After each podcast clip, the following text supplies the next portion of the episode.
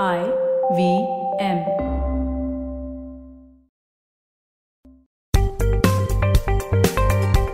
दोस्तों, मेरा नाम है अनुपम गुप्ता। मैं हूँ आपका होस्ट और स्वागत है आपका, क्योंकि इस पॉडकास्ट का नाम है आपका पैसा वैसा।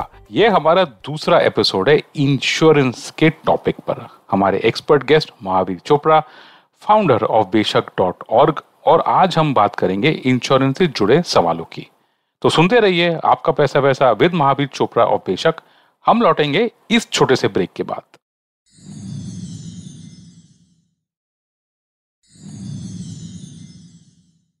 महावीर, अभी मुझे ये बताइए कि मैं जो हर साल मेरी स्वास्थ्य बीमा, मेरा हेल्थ इंश्योरेंस, मेरा मेडिक्लेम, चाहे इसका जो भी हम इसे बुलाएं, इसका जो प्रीमियम है ये बढ़ता ही जाता है। कभी ना कभी कुछ ना कुछ रीजन होते रहता है। तो वो मेरा पहला सवाल था, और उससे जुड़ा हुआ सवाल ये कि ये जो हमारा पिछला एक साल गया है जहाँ कोरोना वायरस हुआ था, और उसकी वजह से मेरे ख्याल से प्रीमियम से भी काफी बदलाव आया था।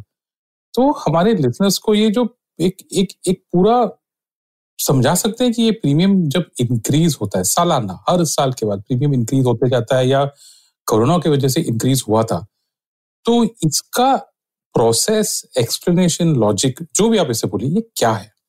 Right.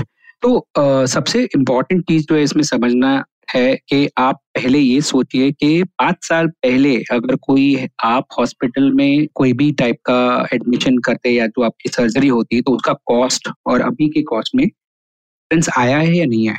Right. Like for example, अगर किसी ने बाईपास 2015 में करवाया और किसी ने बाईपास 2020 में करवाया, तो कॉस्ट बढ़ा है कि नहीं बढ़ा है। राइट। तो अगर आप वो देखेंगे तो उसमें आपको पता चलेगा कि कॉस्ट बहुत सिग्निफिकेंटली बढ़ा है। राइट। जिसको हम हेल्थ केयर इन्फ्लेशन बोलते हैं। ये जो केस है, इसके कारण इंश्योरेंस कंपनी जो आपकी क्लेम्स को पास कर रही है या आपको जो हॉस्पिटलाइजेशन एक्सपेंसेस को कवर कर रही है, उनको ये एक्सपेंसेस पे करने हैं, उनके खर्चे बढ़ रहे हैं, के कारण भी उनको इंश्योरेंस प्रीमियम बढ़ाना पड़ता है। तो आप जो बोल रहे हैं अनुपम, के प्रीमियम सालाना बढ़ रहे हैं, या जब भी मैं चेक करता हूँ तो लास्ट ईयर का प्रीमियम से इस साल का प्रीमियम बढ़ रहा है, उसका एक मेजर रीजन जो है वो इन्फ्लेशन है।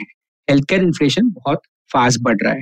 राइट। ऑलमोस्ट कुछ रिपोर्ट्स के हिसाब से डबल डिजिट में बढ़ रहा है। राइट। जिससे मतलब नॉर्मल जो अपना एक्सपेंसेस का इन्फ्लेशन है, उससे बहुत ज्यादा रेट पे हेल्थ केयर इन्फ्लेशन बढ़ रहा है।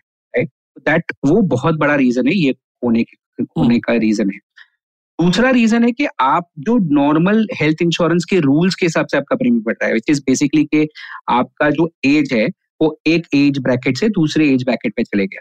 तो सपोज आप 35 के एज ब्रैकेट में थे, तो 31 टू 35 का आपको प्रीमियम लग रहा था। अभी आपको 36 टू 40 के टाइम पे इंश्योरेंस कंपनी का प्रीमियम अलग होता है, उनका ग्रिड अलग होता है, तो आप वो ग्रिड में चले गए, उसकी वजह से भी प्रीमियम बढ़ता है। राइट। तो ये इंश्योरेंस कंपनी के रूल्स के हिसाब से आपका प्रीमियम बढ़ सकता है। राइट। थर्ड जो रीजन है वो इस साल का, जो आपने बोला पैंडेमिक का एक एक्सेप्शनल सिचुएशन जो क्रिएट हो गई थी इस साल में, वो है इंश्योरेंस कंपनीज के बारे में। अगर आप इंश्योरेंस कंपनीज के साइड से आप सोचो, तो इंश्योरेंस कंपनीज ने सोचा नहीं होगा कि पैंडेमिक होगा, और अपन ने, किसी ने भी नहीं सोचा था कि पहले पैंडेमिक आएगा, और ये 1 in 100 years का इवेंट है। राइट। ये ऐसा नहीं है कि आप उसको फैक्टर करते हो price. Government of India, IIDA ने बोला कि इंश्योरेंस कंपनीज को पैंडेमिक में हेल्थ इंश्योरेंस में कोविड-19 को कवर करना पड़ेगा, कोविड-19 के ट्रीटमेंट को कवर करना पड़ेगा। अब आप इंश्योरेंस कंपनी की साइड से सोचो तो वो प्रीमियम्स में उसको फैक्टर नहीं किया गया था। राइट। अब इंश्योरेंस कंपनीज का खर्चा बढ़ गया, वो भी एक कारण बनेगा। अब नहीं बना है तो आगे बनेगा, जिसकी वजह से हेल्थ इंश्योरेंस प्रीमियम्स बढ़ने का चांसेस है। इसके ऊपर जो सबसे इम्पोर्टेंट रीजन है इस साल का प्रीमियम बढ़ने का, इज दैट IIDA ने पूरा हेल्थ इंश्योरेंस को काफी डायमेंशंस में रिवैम्प किया है इस साल में। ये बहुत अच्छा इनिशिएटिव था IIDA का, जिसमें IIDA ने कवरेज और स्कोप हेल्थ इंश्योरेंस का बढ़ा दिया। फॉर एग्जाम्पल, पहले हेल्थ इंश्योरेंस में जेनेटिक डिसऑर्डर्स जो होते थे वो कवर्ड नहीं थे। अभी ये साल से जो भी आपका पॉलिसी रिन्यू होगा उसमें जेनेटिक डिसऑर्डर्स कवर्ड होंगे, ओबेसिटी ट्रीटमेंट्स कवर्ड होंगे, रोबोटिक सर्जरीज कवर्ड होंगे। फॉर एग्जाम्पल, अगर आपको पता है ओरल केमोथेरेपी करके कुछ होता है, जहाँ पे आप ओरली केमोथेरेपी होता है, वो पहले कवर्ड नहीं था, अभी कवर्ड होगा। तो ये सब को छोड़ के मेंटल इलनेस पहले कवर्ड नहीं था हेल्थ इंश्योरेंस में, अब mental illness is a part of health insurance. आपको अगर मेंटल इलनेस के कारण हेल्थ हॉस्पिटलाइजेशन करना पड़ा तो वो भी कवर होगा। तो ये जो स्कोप इंक्रीज हुआ है, इसके कारण भी इंश्योरेंस कंपनीज का प्रीमियम काफी बढ़ा है। ये तीसरा रीजन है इंश्योरेंस प्रीमियम बढ़ने का। तो एज अ कस्टमर आपके लिए आपको ये सोचना है कि इंश्योरेंस प्रीमियम जो बढ़ा है वो किस कारण बढ़ा है। इंश्योरेंस कंपनी प्रॉफिट्स बना रही है इसलिए प्रीमियम बढ़ा है, या इंश्योरेंस कंपनी का जो एनवायरनमेंट है या जो इकोसिस्टम है कि हॉस्पिटल क्या आप चार्ज कर रहा है, या IIDA ने स्कोप बढ़ा दिया, या पैंडेमिक है इसके कारण बढ़ा है, राइट।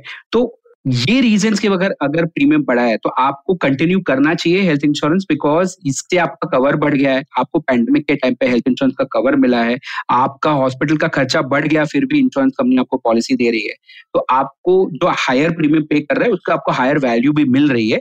इसलिए मेरा सजेशन हमेशा ये रहा है कि even if premiums are increasing, अगर आप प्रीमियम बढ़ भी रहे आपकी वैल्यू भी बढ़ रही है, इसलिए आपको इंश्योरेंस कंटिन्यू करते रहना चाहिए।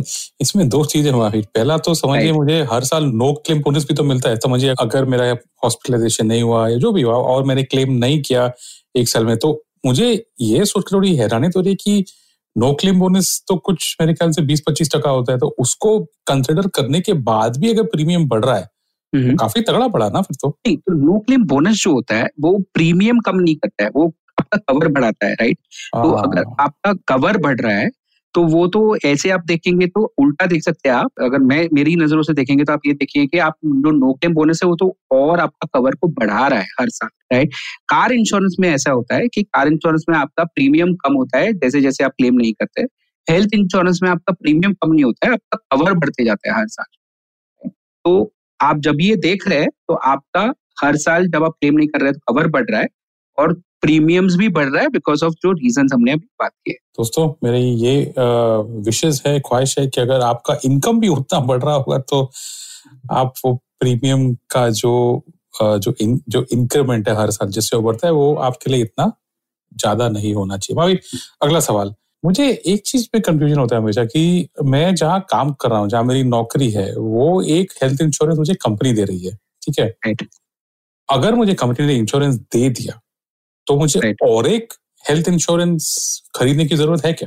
राइट, ये क्वेश्चन डेफिनेटली सबके दिमाग में आता है जब वो स्टार्टिंग में लेट्स से नया जॉब अगर शुरू किया है या अभी यंग है, फैमिली नहीं है, और आपको ये दिमाग में क्वेश्चन आता है कि मैं क्यों हेल्थ इंश्योरेंस खरीदूं जब मेरी कंपनी मुझे हेल्थ इंश्योरेंस दे रही है। तो मेरा आंसर इसका बहुत कनेक्टेड है टू जो मैंने बैंक रिलेटेड एक अपना डिस्कशन हुआ था उसका आंसर है, राइट।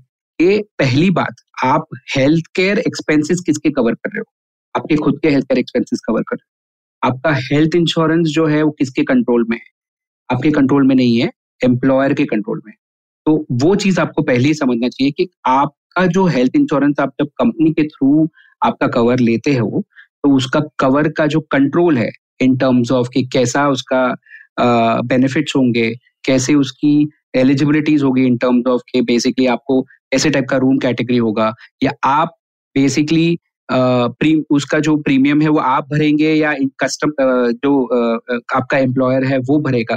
वो सारी चीजें जो है, या इंश्योरर जो है वो कौन सा होगा, ये सारी चीजें जो है वो प्योरली एम्प्लॉयर आपका डिसाइड करेगा। अब ये एम्प्लॉयर में कौन डिसाइड करेगा? ये मोस्टली जो डिसाइड करेगा वो फाइनेंस टीम डिसाइड करेगी।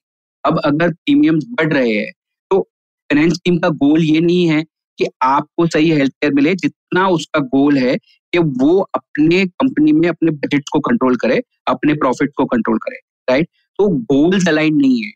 आप जो पॉलिसी खरीद रहे हो उसमें आपको हेल्थ केयर अच्छा मिलना चाहिए, इसलिए पॉलिसी खरीदना चाहिए। इसीलिए हमारा सजेशन हमेशा ये रहा है कि आप पॉलिसी ऐसा लीजिए जो आपके कंट्रोल में हो, ना कि और किसी के कंट्रोल में। दूसरा चीज जो है बहुत इंपॉर्टेंट, नो प्रॉब्लम, दूसरा चीज जो है जो सबसे ज्यादा इंपॉर्टेंट है कि आपका जो ये कवर है वो कंट्रोल्ड है एम्प्लॉयर के साथ साथ और लिंक भी है एम्प्लॉयर के साथ साथ। जैसे ही आपने कंपनी छोड़ दी आपका कवर बंद हो जाएगा, आपके पास हेल्थ इंश्योरेंस कवर नहीं रहेगा। तो इसके लिए आपको हमेशा आपका खुद का हेल्थ इंश्योरेंस होना चाहिए ताकि आपके पास हमेशा कंटिन्यूटी रहे, आपके पास हमेशा पॉलिसी रहे। आप कोई भी एम्प्लॉयर के पास काम कीजिए, स्टार्टअप में काम कर रहे हैं जहाँ पे हेल्थ इंश्योरेंस है ही नहीं या कवर बहुत कम है, या आप ऐसे खुद की कंपनी शुरू कर रहे हैं जहाँ पे लेट्स से हेल्थ इंश्योरेंस आपने शुरू नहीं किया है, तो आपके पास हमेशा एक कंटिन्यूड कवर होना चाहिए। इसके लिए आपका खुद का हेल्थ इंश्योरेंस होना बहुत ज्यादा जरूरी है। लास्ट थिंग बहुत ज्यादा इंपॉर्टेंट है कि आप जब यंग हो और आप जब हेल्दी हो आप तब हेल्थ इंश्योरेंस खरीदना चाहिए, आपके बुढ़ापे के लिए, आपके ओल्ड एज के लिए। और जब आप इल हो, आपके कोई भी बीमारी होगी सबके लिए, क्योंकि आप आज पॉलिसी जो आपको मिलेगी वो सबसे बेहतरीन, सबसे अच्छी, सबसे ज्यादा गुड क्वालिटी और सारे अच्छे अच्छे लिमिट्स के साथ साथ आपको पॉलिसी मिल सकती है।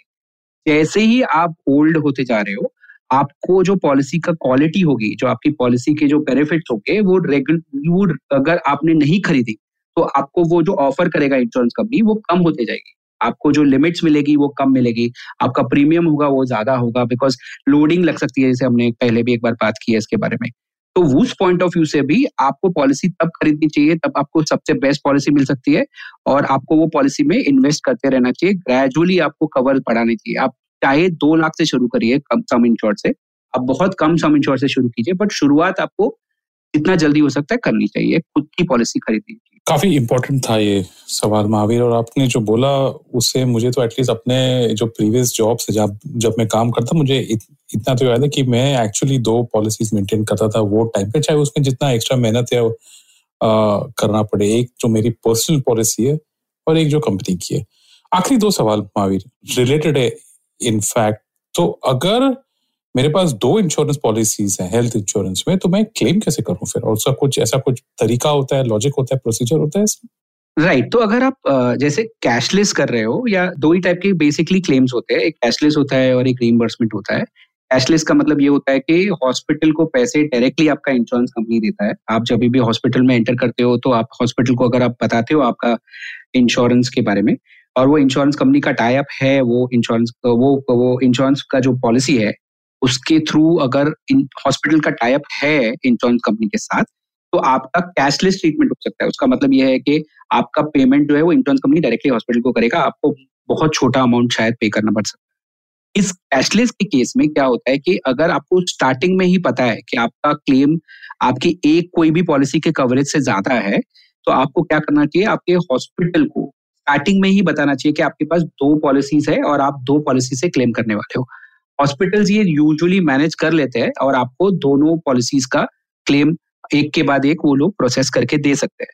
बहुत सारी हॉस्पिटल्स ऐसी भी है जो आपको बोलेगी कि नहीं, आप एक ही क्लेम कीजिए और दूसरा जो क्लेम है वो आपको बिल्स मिल जाएंगे, आप डायरेक्टली जाके इंश्योरेंस कंपनी से सेटल कीजिए, उसमें भी कोई प्रॉब्लम नहीं है। आप एक कैशलेस कर सकते हैं और एक रीइंबर्समेंट कर सकते हैं। तो आपको क्या करना पड़ेगा कि आपके जितने भी कैशलेस के पेपर्स है उसकी जेरोक्स कॉपीज लेनी होगी, और आपके जो बाकी के बिल्स है जिसको आपको पैसा नहीं मिला है हॉस्पिटल से, वो लेके आपको इंश्योरेंस कंपनी को सबमिट करना पड़ेगा, और वो जो बाकी का पैसा है वो इंश्योरेंस कंपनी आपको डायरेक्टली पे करेगी। तीसरा केस जो है उसमें ऐसा हो सकता है कि इंश्योरेंस कंपनी वो हॉस्पिटल में कैशलेस करती नहीं है और आपको दोनों जो पॉलिसीज है उसमें कैशलेस नहीं मिल रहा है। उसके केस में भी बहुत सिंपल है, आपको एक एक करके क्लेम करना पड़ेगा। आप दोनों पॉलिसी जो आपकी है, जैसे एक कंपनी की है और एक आपकी खुद की पॉलिसी है, आप पहले कंपनी में क्लेम कीजिए। आप इन्फॉर्म करके रखिए आपके खुद की पॉलिसी के इंश्योरेंस कंपनी को भी कि आप क्लेम करने वाले हैं। आप पहले कंप्लीट कीजिए प्रोसेस पहले वाले पॉलिसी में क्लेम करके, जो भी आपको पैसे नहीं मिले हैं पहली पॉलिसी में वो सारे पेपर्स लेके आप दूसरी पॉलिसी में जाके दूसरी कंपनी को बता के आप उसमें क्लेम कर सकते हैं। तो बेसिकली जो मैं बताने की कोशिश कर रहा हूँ यहाँ पे कि कोई भी टाइप का प्रॉब्लम नहीं है, सिर्फ आपको 2 बार प्रोसेस करना पड़ेगा या आपके हॉस्पिटल को 2 बार प्रोसेस करना पड़ेगा। आपके पास 2 पॉलिसी है और आपका क्लेम दोनों पॉलिसी में आपको स्प्रेड करना पड़ रहा है, बिकॉज एक पॉलिसी का जो सम इंश्योर्ड है या जो कवर है वो कम है, तो कोई इश्यूज नहीं है, आप उसको 1 by 1 क्लेम कर सकते हैं। और आखिरी सवाल महावीर, अपग्रेडिंग इंश्योरेंस, अगर मुझे मेरे इंश्योरेंस को अपग्रेड करना है तो उसका प्रोसीजर क्या है या आपके इसके बारे में विचार क्या है? राइट, तो मेरे हिसाब से एवरी फ्यू इयर्स आपको डेफिनेटली रिव्यू करते रहना चाहिए कि आपकी पॉलिसी का जो कवर है वो इनफ है कि नहीं है। आपका जो एज है अगर 40 के आसपास आ रहा है तो आपको इंश्योर करना चाहिए कि आप हेल्थ इंश्योरेंस ऐसे लेवल पे पहुंचा दे तो आपको 60, 65, 70 के एज में जो कवर चाहिएगा वो आप तभी से ले लें। यूजुअली मैं जो रेकमेंड करता हूँ इसके आपके पास एवरेज 15 लाख रुपए का कवर होना चाहिए पर पर्सन पर एडल्ट इन योर हाउस। तो अगर आपके पास लेट्स से 2 एडल्ट है तो आपको मिनिमम 30 लाख का कवर आपके पास होना चाहिए फॉर हेल्थ इंश्योरेंस। तो हम एक एक करके जाते हैं। हेल्थ इंश्योरेंस के बारे में अपग्रेड ऐसे है कि आप रिन्यूअल के टाइम पे, जब भी आपका रिन्यूअल आ रहा है तभी आप इंश्योरेंस कंपनी जो आपकी एग्जिस्टिंग इंश्योरेंस कंपनी है उसको आप अप्लाई कर सकते हैं कि मुझे अपग्रेड करना है, और इंश्योरेंस कंपनी आपको बेसिकली नया एक कोटेशन देगी कि ओके आपका प्रीमियम X था, अभी X plus Y हो गया और आपको वो प्रीमियम पे करना है।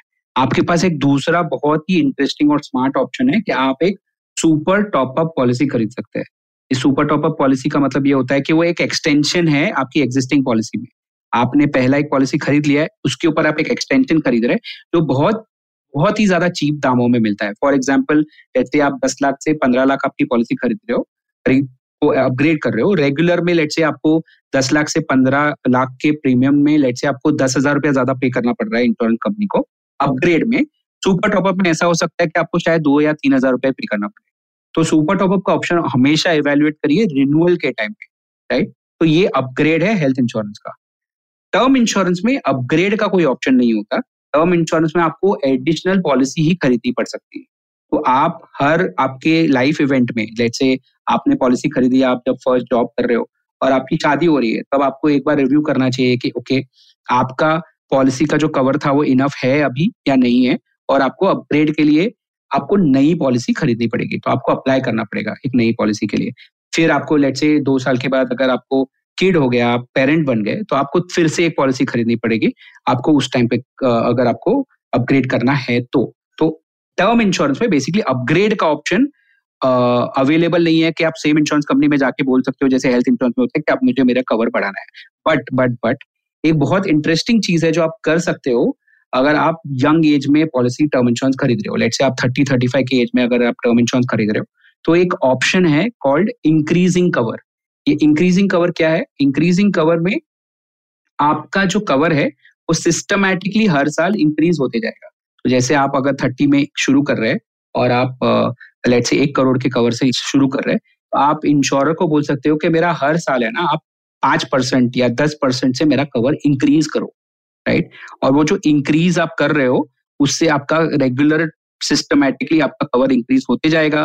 तो आपको हर आपके लाइफ इवेंट में, जैसे आपकी शादी हो गई, आपका प्रमोशन हो गया, आपने होम लोन खरीदा या आपके पेरेंट हो गए, आपको हर बार जाके नई नई पॉलिसी खरीदनी नहीं पड़ सकती। हमारे रिसर्च के हिसाब से ये चीपर भी पड़ता है। आपको increasing cover is cheaper than buying multiple policies at different times. आप हर बार अलग अलग पॉलिसी खरीदोगे तो वो ज्यादा महंगा होगा।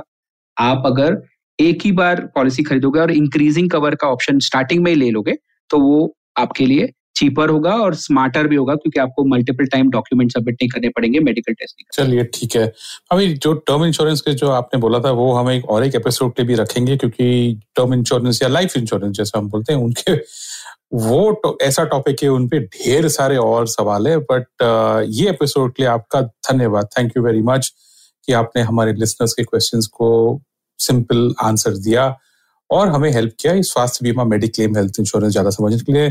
दोस्तों, अगर आपके पास और कोई सवाल है हेल्थ इंश्योरेंस पे, लाइफ इंश्योरेंस पे, तो हमें जरूर पूछिए। मेरा ट्विटर हैंडल है B50, मेरा ईमेल है anupam9gupta@gmail.com, या आप IVM पॉडकास्ट की वेबसाइट पे आप जाके अपना सवाल पूछ सकते हैं और हम प्रयत्न करेंगे, वी विल ट्राई कि आपके सवालों का जवाब मिले आपको। महावीर, आपका ढेर सारा शुक्रिया हमारे लिसनर्स को हेल्प करने के लिए। Thank you Anupam for having me.